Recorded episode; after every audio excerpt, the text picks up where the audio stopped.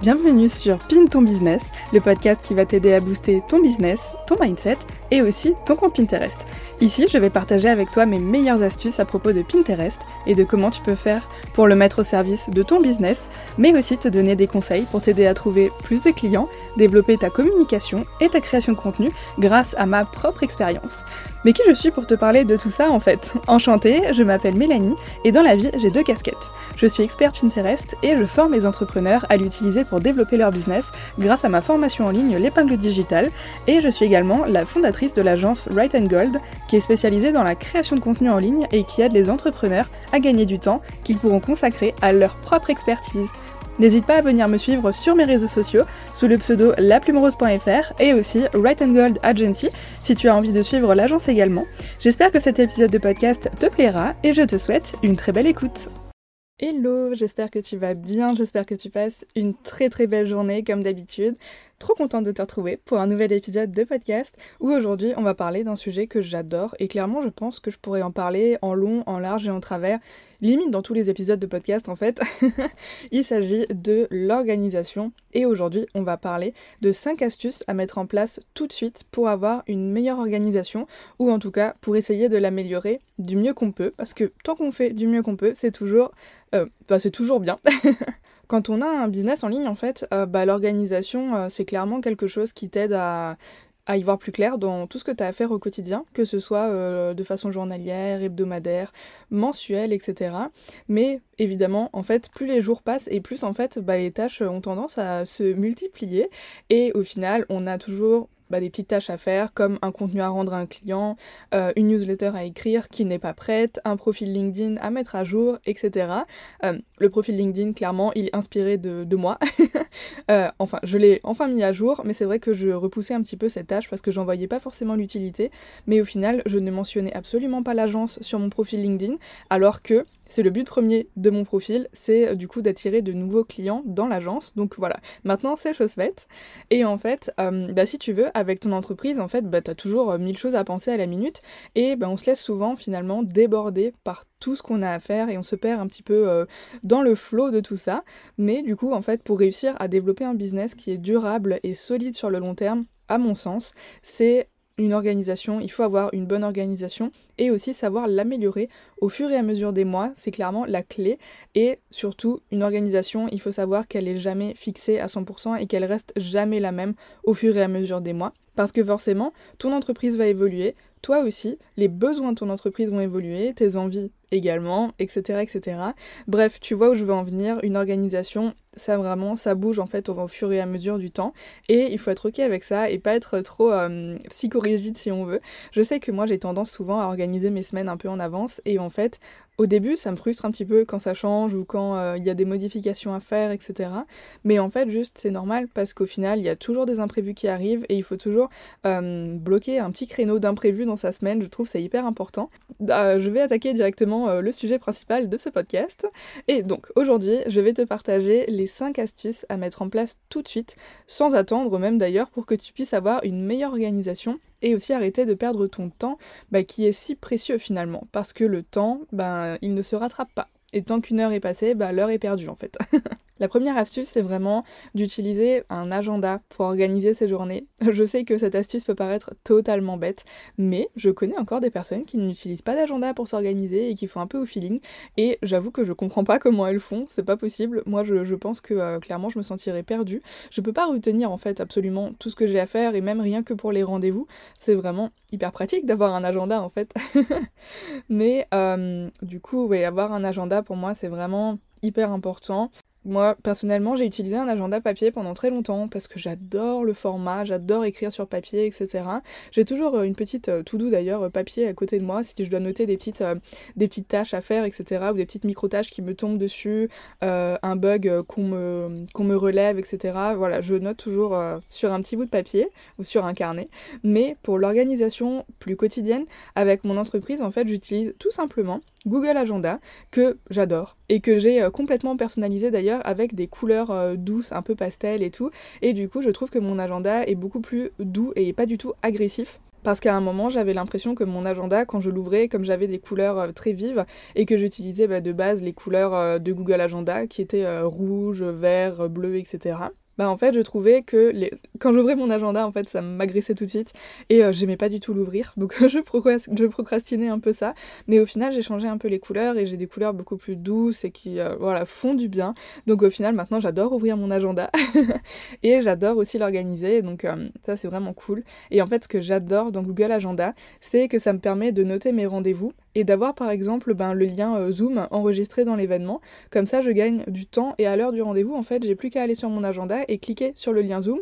Et ça m'ouvre directement en fait la vidéoconférence. Donc euh, je trouve ça absolument génial. Mais il permet aussi de pouvoir créer des tâches qui sont récurrentes que ce soit chaque jour, chaque semaine, chaque mois etc et ça ça permet aussi bah, de pouvoir organiser les tâches qui sont un petit peu plus euh, ponctuelles ou en tout cas qui reviennent moins souvent. Euh, typiquement faire par exemple sa comptabilité bah tu vas pas faire ta compta tous les jours. Donc voilà moi personnellement j'ai un créneau d'une heure par semaine où je fais ma compta où je check un petit peu que tout ok, que j'ai toutes les factures et tout et tout. Et ça me permet aussi, à la fin du mois, de ne pas avoir 5 euh, heures à passer sur ma, ma compta, parce que bon, clairement, euh, c'est pas ma passion non plus. Voilà, j'ai pas envie de m'infliger ça. Et ce que je trouve cool aussi avec Google Agenda, c'est que ça me permet d'organiser ma vie professionnelle, mais aussi ma vie personnelle, parce que actuellement, on vadrouille un petit peu partout euh, en France et en Europe avec notre camping-car qui s'appelle Léon. Et en fait, ben, quand on prend la route ou quand on a prévu en tout cas de faire des choses, d'aller faire des visites, etc., ben, en fait, je peux pas travailler. C'est des créneaux sur lesquels euh, je sais que je dois laisser euh, libre parce que je sais que je pourrais pas travailler à ce moment-là. Ou alors je décale le travail au soir tout ça, mais au moins je sais les moments où je ne pourrai pas travailler et je peux aussi m'organiser bah, en fonction de ça. Bref, tu l'auras compris, Google Agenda, c'est clairement un indispensable pour moi, je ne peux plus vivre sans Google Agenda. Peut-être qu'un jour j'utiliserai un outil un peu plus euh, optimisé, un petit peu plus euh, performant, etc. Je sais pas d'ailleurs ce qui existe euh, autre que Google Agenda qui pourrait me convenir, mais en tout cas, Google Agenda en ce moment est vraiment hyper hyper indispensable pour moi dans mon entreprise et je sais pas comment je ferai pour m'organiser sans lui. Ensuite, la seconde astuce, c'est d'utiliser un outil pour écrire tes to-do list. Alors, Google Agenda est top pour organiser tes journées, tes semaines, etc. Mais je trouve qu'il y a un petit couac quand même, c'est que pour les petites tâches du quotidien qui prennent quand même euh, une minute, deux minutes ou peut-être cinq minutes, etc. Ben en fait, tu peux pas trop ajouter euh, la tâche sur ton agenda parce que sinon ça te ferait euh, que des petits traits de cinq minutes. Et clairement, moi je trouve ça pas clair du tout et puis parfois tu as besoin aussi d'avoir quelques infos supplémentaires que simplement une tâche de noter par exemple répondre à un commentaire. Parfois tu as besoin de faire une recherche en amont, etc. Donc euh, voilà, je trouve que Google Agenda, c'est pas forcément hyper pertinent pour ça. Et ce que j'aime utiliser personnellement pour faire mes to-do list, c'est que j'utilise l'application Note d'Apple, qui est d'ailleurs sur mon bureau aussi d'ordinateur, que j'ai bloqué sur la droite de mon bureau, et qui me permet en fait d'avoir la liste sous les yeux euh, au quotidien, et de pouvoir bah, justement cocher les petites tâches, ou de pouvoir noter, comme dit, si euh, un imprévu me tombe dessus, ou si j'ai un bug à régler, etc. Après, j'ai toujours une petite to-do euh, papier à côté de moi aussi, mais parce que j'aime euh, plus griffonner qu'autre chose. C'est pas tant pour mon organisation, c'est plus pour pouvoir noter un petit peu euh, à la main, quoi. Et ce qui est cool avec l'application Notes, c'est que du coup je l'ai sur mon ordinateur, mais c'est aussi relié à mon téléphone parce que du coup mes notes sont enregistrées sur iCloud et du coup quand je prends mon téléphone, si maintenant je veux checker euh, peut-être quelque part euh, quand je suis pas sur mon ordinateur les petites tâches que j'ai à faire, des petites choses clairement que je peux faire sur mon téléphone, ben en fait là je peux checker ma to-do sur mon téléphone et je trouve ça aussi hyper intéressant que les deux soient connectés. De toute façon, avoir des outils qui sont connectés, je trouve ça hyper important parce que, par exemple, moi sur mon ordinateur à la maison, je n'ai absolument aucun fichier. J'ai rien de stocké sur mon ordinateur, tout est stocké sur iCloud. Et du coup, je peux retrouver n'importe quel fichier stocké sur mon iCloud de l'ordinateur ou sur le téléphone ou même sur l'iPad. Donc voilà, j'ai vraiment toujours mes dossiers, mes fichiers, euh, tout ça avec moi partout où je vais et je trouve ça génial. Troisième astuce que je peux te donner, c'est de faire une session vidage de cerveau, entre guillemets, une fois par semaine. C'est quelque chose que j'essaye de mettre en place de plus en plus dans mon organisation, parce qu'au fur et à mesure des semaines, en fait, bah, on accumule plein de choses, on accumule des connaissances, des tâches que l'on doit faire, mais qu'on ne note pas forcément tout de suite, parce qu'on se dit, oui, c'est pas important, on peut le faire plus tard, etc. Et au final, on se retrouve à se rappeler d'un rendez-vous, euh, genre pour le lendemain, alors qu'on n'est pas du tout préparé, et qu'on avait totalement oublié. Donc voilà, pareil pour les idées de contenu d'ailleurs. Euh, pas plus tard qu'hier euh, d'ailleurs, on était en train de rouler avec le camping-car et j'ai eu une super idée à développer pour euh, l'agence du coup. Et je me suis dit, oh là là, il faut absolument que je le note. Et pour ça, j'ai sur l'outil qui s'appelle Notion, j'ai une page qui s'appelle Notes et idées. Et en fait là-dedans, je note absolument toutes mes idées que j'ai pour développer l'entreprise, que ce soit la formation, que ce soit l'agence, etc. Et en fait, j'ai dans cette catégorie notes et idées, je note tout. À chaque fois que j'ai une idée qui me vient, je n'attends pas qu'elle parte parce que clairement je sais que l'idée elle peut partir en 3 secondes, je peux l'oublier. Donc en fait, je prends directement mon téléphone, j'ouvre la page Notion en question. D'ailleurs, j'ai un petit widget sur mon téléphone que j'ai mis qui est relié à ma page Notion, donc je trouve ça génial, ça me fait gagner un temps fou et surtout ça me permet bah, de pas laisser passer mon idée et de pouvoir la noter directement. Donc comme ça, je ne l'oublie pas et je trouve ça trop génial. Donc revenons à notre session visage de cerveau une fois par semaine. En fait, ça permet comme dit, de stocker un petit peu toutes nos connaissances, nos compétences aussi, si je puis dire, et puis aussi bah, de noter tout simplement euh, bah, nos idées qu'on a eues, ou encore des contenus qu'on a aimés, ou qu'on aimerait s'inspirer pour pouvoir créer nous-mêmes euh, de futurs contenus, etc. Voilà, moi c'est vraiment un rituel que j'essaie de mettre en place de plus en plus et c'est un rituel que je prends un petit peu euh, comme un temps pour moi finalement. En fait, je me pose dans mon lit, je prends un carnet, un stylo ou alors j'ouvre ma page Notion et je note un petit peu tout ce qui me vient euh, en tête, toutes les idées que j'ai eues récemment, ou les choses que j'ai, euh, les, contenus peut-être que j'ai consommés aussi, qui m'ont interpellé cette semaine, euh, qui m'ont parlé, peut-être un design de site internet qui m'a beaucoup plu, si maintenant voilà je veux refaire le site internet et tout, ben voilà, je note un petit peu tout ce qui me vient en tête, toutes les idées que j'ai, ouais voilà, je note un peu tout finalement, c'est un petit peu un moment avec moi-même où je vide mon cerveau, où je mets à plat tout ce que j'ai envie de mettre à plat finalement, et ça fait vraiment du bien.